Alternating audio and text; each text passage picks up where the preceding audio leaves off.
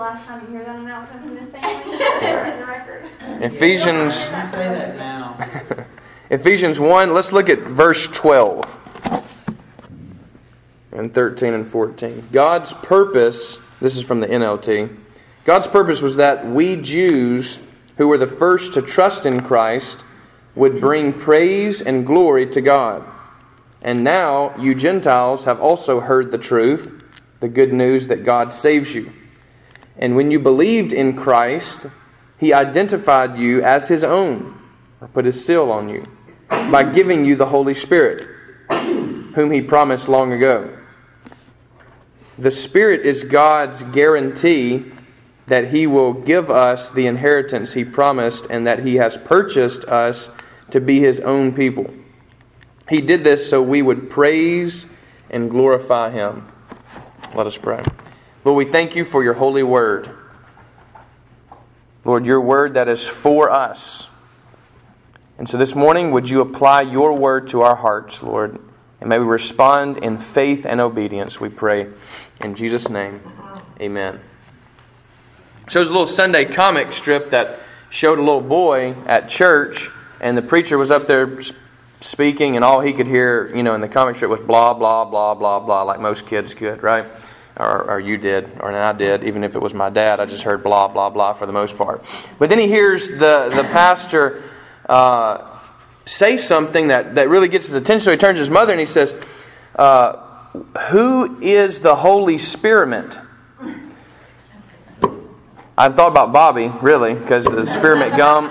when I read that, I, I thought, I thought, wow, that's, um, that's something our kids would have. Who's the Holy Spirit, you know? and his mother said, no, it's the Holy Spirit, not the Holy Spirit. Um, and it got me thinking about this passage here, which tells us that God has given us His Holy Spirit. It was what His plan was from the beginning. From long ago, this was God's plan. And now it's been fulfilled, and now we have access to the Spirit. And yet, we still don't understand who the Holy Spirit is. We, we get it wrong. We don't know who He is. We, we get Him wrong. We confuse Him. There's a lot of confusion. He's kind of the unknown member of the Holy Trinity. We, we're, we're comfortable with the Father, uh, we're comfortable with the Son, a father son relationship. We can get that. But where does the Spirit fit into that? And then where does the Spirit fit into our lives? And who is He? And what is He here to do? Um, today I want to talk to you about really God's guarantee to us. Our guarantee as Christians, who is the Holy Spirit. So, first we start with really by really saying exactly what Paul says here to the Ephesians. And that is, it was God's plan from the very beginning to send his own spirit. Now, if you think with me back to Genesis, which are, you know I've said before, Genesis is kind of the framework 1, 1 through 3 really is the framework for the entire Bible. Everything is set up in those three chapters. You have a perfect creation, a good creation, and then you have the fall, and then you have God already providing for them in chapter 3. And He provides and does the same thing all the way throughout until you get to Jesus Christ. So you kind of have three acts if you want to think of, of it like a play. Act 1 is in the garden. And from there all the way to Christ, God is providing for the world, providing uh, a witness in the world in Israel who has God's Spirit. Then in Christ, who Christ again meaning the anointed one, anointed with what or who? The Holy Spirit.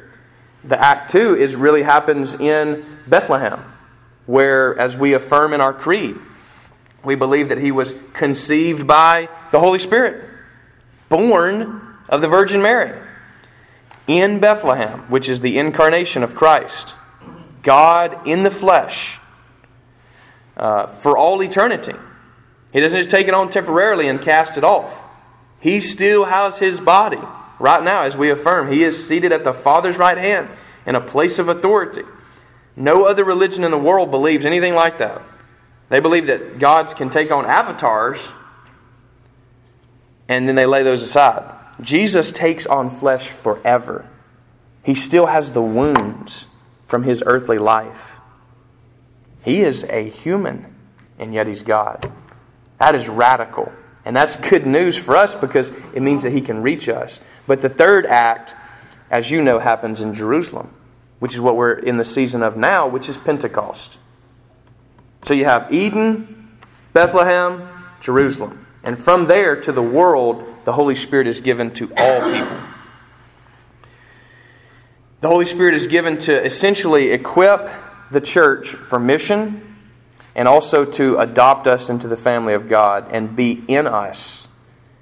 We can finally receive God's very Spirit, the same Spirit that rested on Christ, the same Spirit that He breathed on His disciples and poured out at Pentecost. It's what our, you know, it's what our uh, bulletin has on the front, where the Spirit came down with tongues like fire, with a great wind in the room, uh, that same Spirit is available to us to live in us. So we ask the question this morning Who is the Spirit? The Spirit is God. Genesis 1 In the beginning, God created. That, the, that one phrase is groundbreaking. One God creates everything. That's radical. In a pagan world, polytheistic world, and in the world even now, that's radical. All right? Verse 2 the Spirit of God hovers over the face of the deep. So even there, you have a distinction between the God that creates and the Spirit who hovers. So the Spirit's mentioned in verse 2 of the Bible. and you know where else he's mentioned? At the very end of the Bible, where the Spirit and the bride, who is the bride of Christ, says, Come, Lord Jesus. Come quickly, Lord and all and in between, you have the Spirit. Now, we don't have time to, to go through all the Old Testament passages to look and say, hey, where's the Spirit in the Old Testament? But you guys remember the stories where the Spirit comes upon the judges and they have power, where the Spirit beco- comes on the prophets and they're able to speak the Word of God and correct the people of God. Even on the kings, the Spirit rests on them to make them uh, exactly what they need to be for that time, such as David, such as Saul, and the Spirit leaves Saul when he sins against God and is no longer the chosen one. And you know, that same Spirit that we read in the Old Testament is the Spirit that can live in us. What a powerful thought that is. And yet, we kind of treat the Spirit weird. I really like to, I don't understand this mutual indwelling. How can, you know, how can Christ be in us? He tells us by the Spirit. He is the Spirit of Christ, the Spirit of God, the Holy Spirit. He has many names. He's Spirit. And what does the Bible say about God? God is Spirit. Now, just to, just to kind of juxtapose two things, the pagan myths, they all say that everything comes from the material world. The material world is all there is. So you get the spiritual within the material. So the material creates the spiritual, essentially. Whereas in the Bible, God is spirit. There is no matter. He creates all matter. Goes in the exact opposite direction. So the spirit is not antimatter. The spirit likes your body. He wants to dwell in your body. Now, this is something, this sounds very metaphysical, I know, and this is why I want to bring it back home to something that hopefully we can all agree on. And that is this. When I think about how can God dwell in me? How can, how can He be in my heart as we speak to children? And say, you know, you need Jesus in your heart. Jesus needs to be in your heart. And even, even Paul, he comes to several people in Acts and says, Have you received the Spirit yet? He said, how, do, how can we receive the Spirit? I don't understand that. Is it something physical? Well, He's Spirit. So it's not something physical. But let me, let me, let me give this to you and see uh, if this can help. When I'm at school, um, and, I'm at, and I'm at my office, and I'm working on things, and I'm away from my family, well, I miss those little guys, and I miss my little gal that I have. They're, they've been given to me. They've been entrusted to me. Uh, we are one and we've produced others.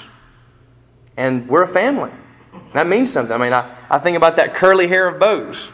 And I just want to grab him up and smell of it, especially after he's had a bath and doesn't have food in it anymore.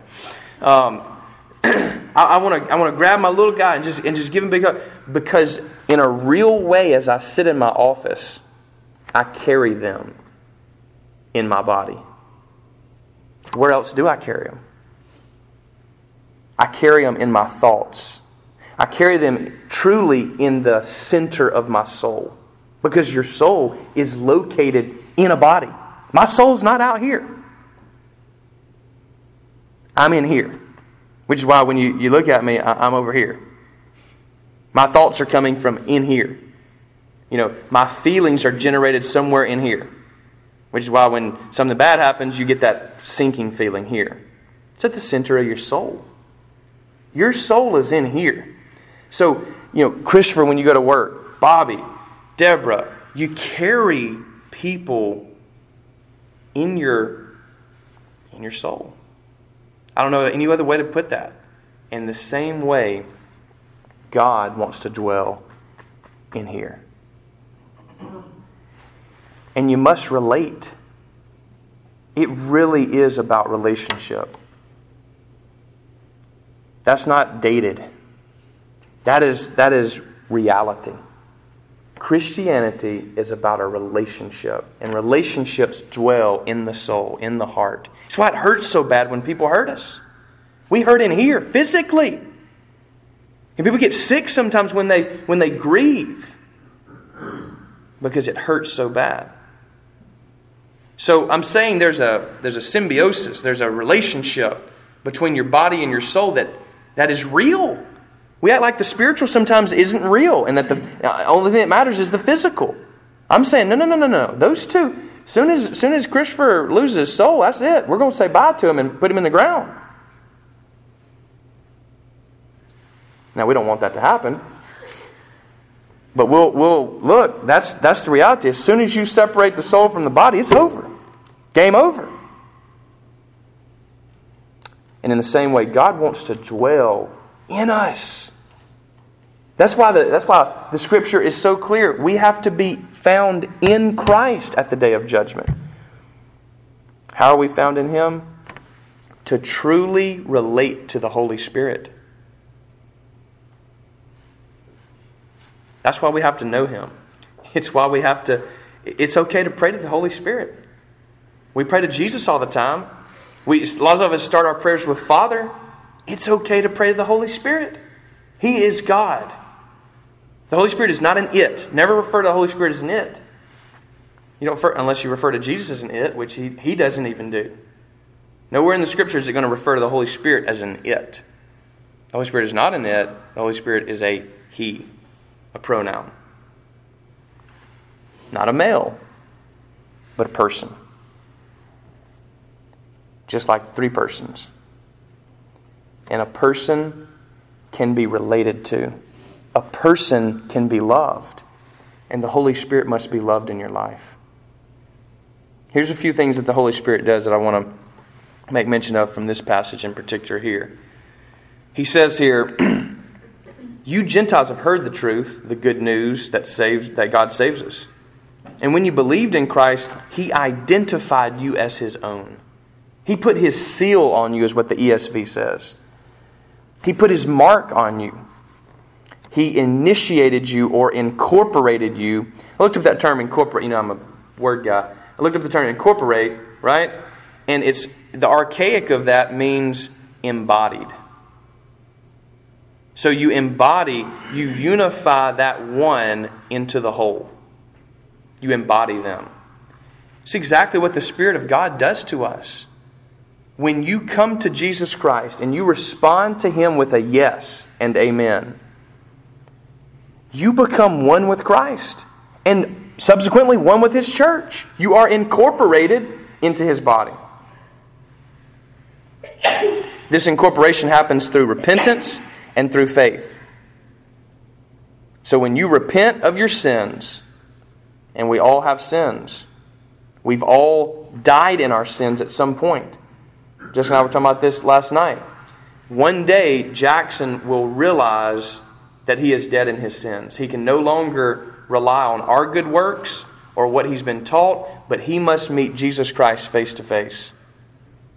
And at that moment, he'll realize that he is dead in his sins, like all of us. Either he will be trusting in his own works, or he'll be like the prodigal. It's the older brother against the, the younger. We're one or the other until we put our faith in Jesus Christ. And that he alone saves us. You have to be saved, which means you have to realize that you are lost. And everybody has to come to that point at some point in their life. After the age of accountability, our children will meet that point, just as we all did. And they must repent and believe, as all of us have. And they will receive the Holy Spirit at that point.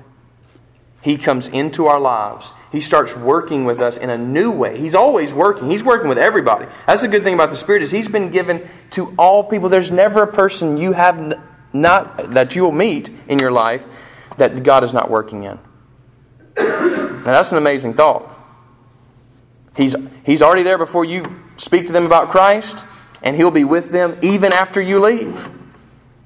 Dr. Kinlaw tells the story of being on a plane and him and this engineer get into this great discussion about Christ and you know they're going back and forth and then man he's like, "Oh, dang, you know, we got 5 more minutes and the plane lands and then we're off."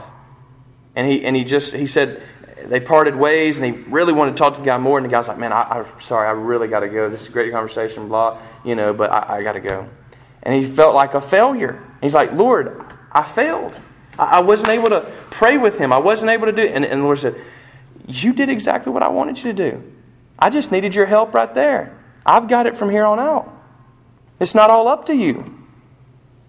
God is working in the people around us, and He's going to interject us in at certain points. If we're conscious of this, if we're, if we're sensitive to His Spirit, He will use us at certain points to help. But we are not in charge. I, you know, I am not in charge of your own response to Jesus Christ. I can only cheer you on, help encourage you, be an advocate for you, come alongside you, but I can't ultimately make that decision. That is your decision. We can create the environment here at this church to receive the Spirit, but you have to respond to Him.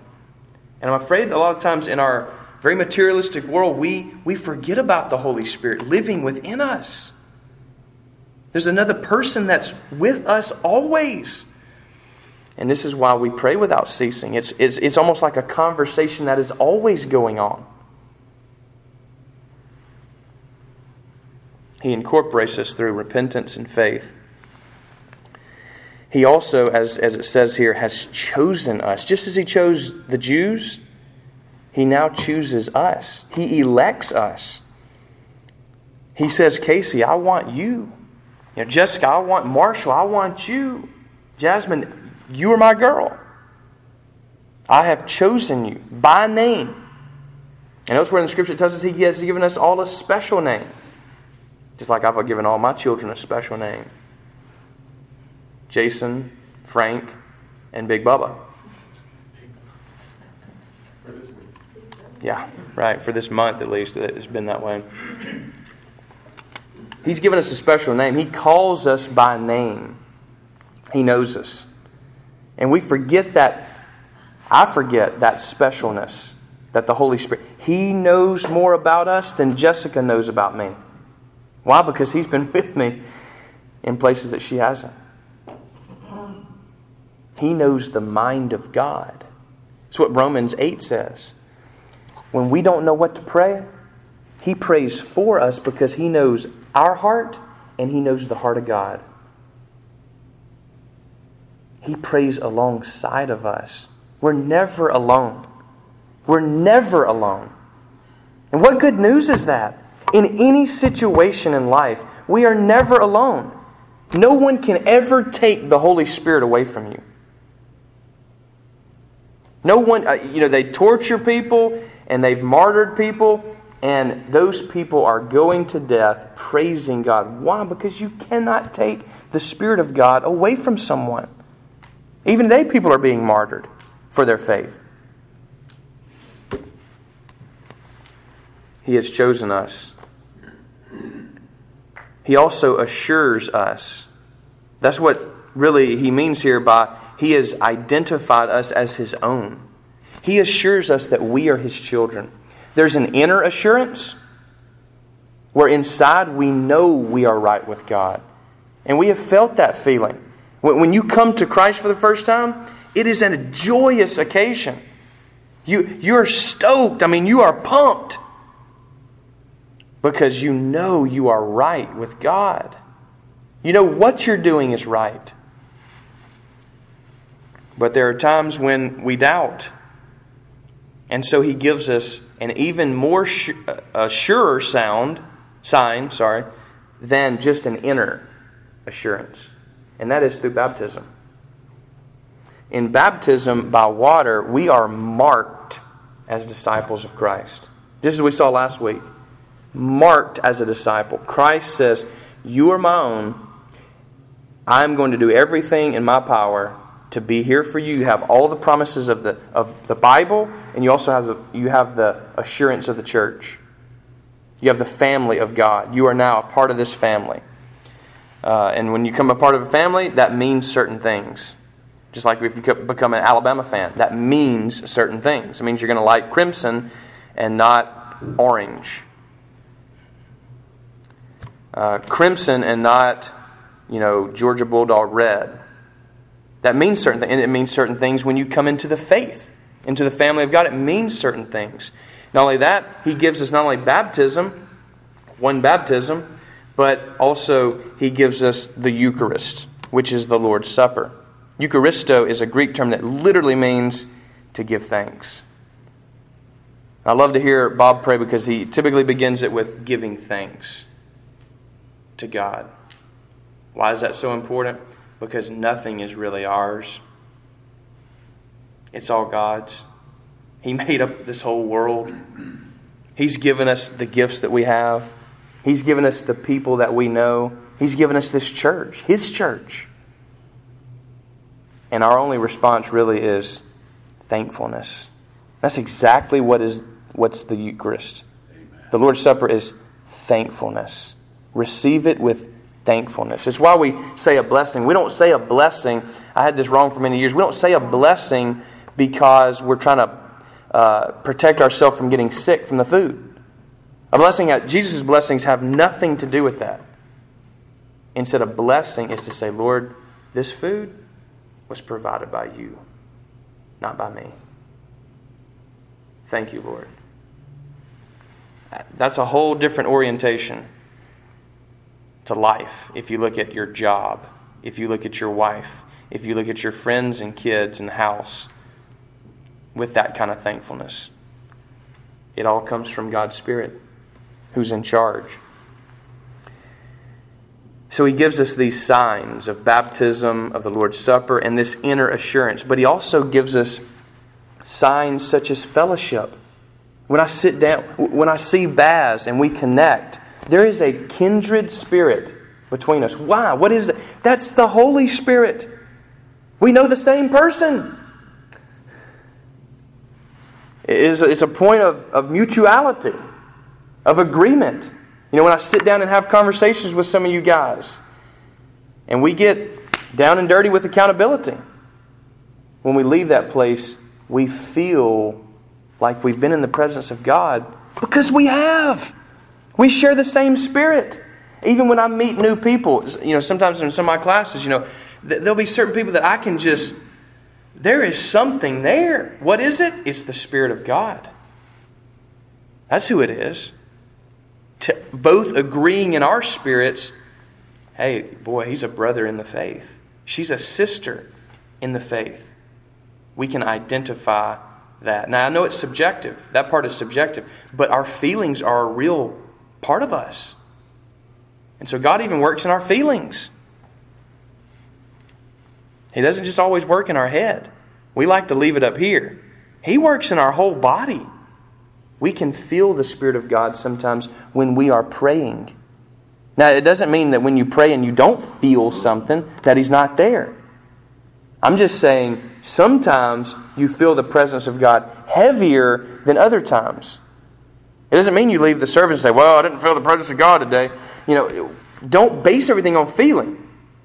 You know, I don't, leave Jessica and say, well, we had a great day. I didn't really feel love today, or I didn't, feel this or that. It, it, our marriage is not based on feeling, thank God. Because she'd have probably already scooted down. That's right, check out. You know. Um, but we don't base it on feeling, but at the same time, there is a real thing of feeling.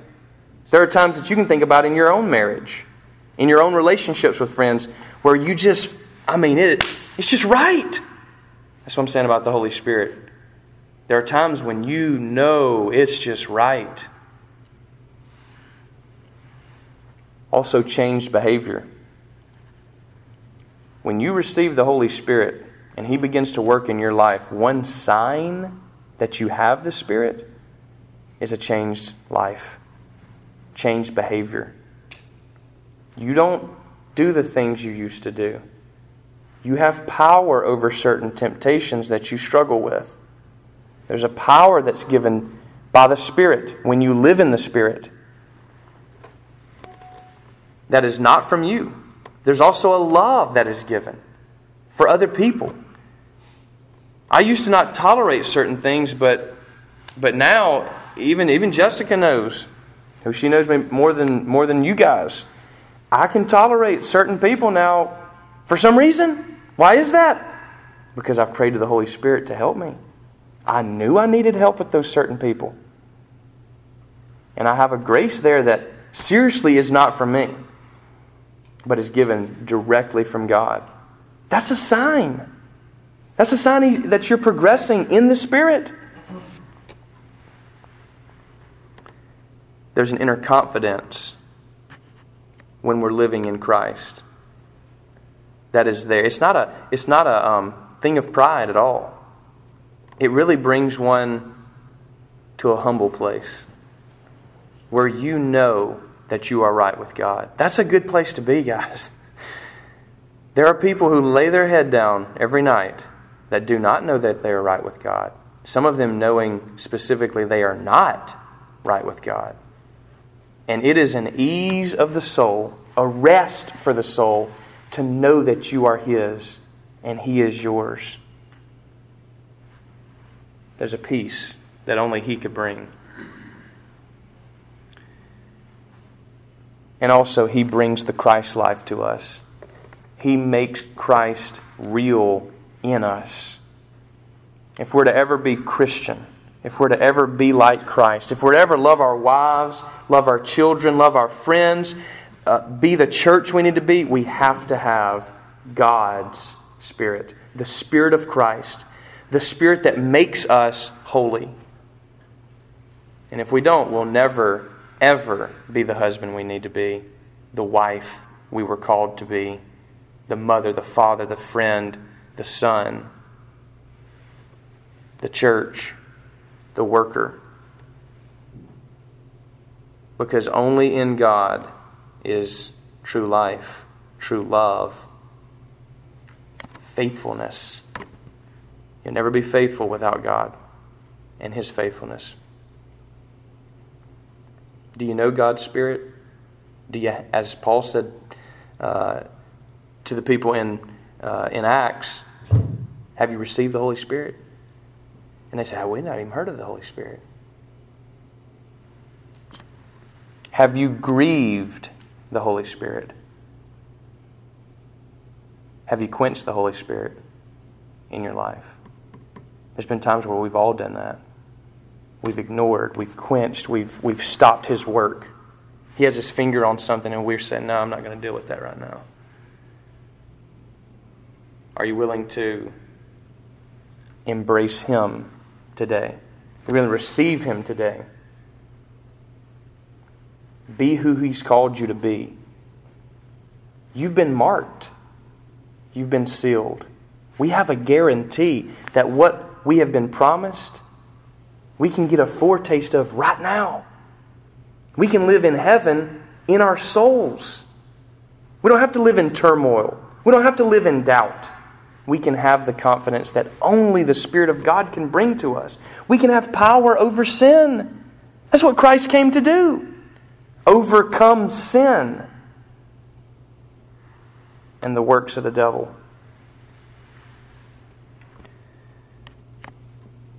This morning, receive the Spirit.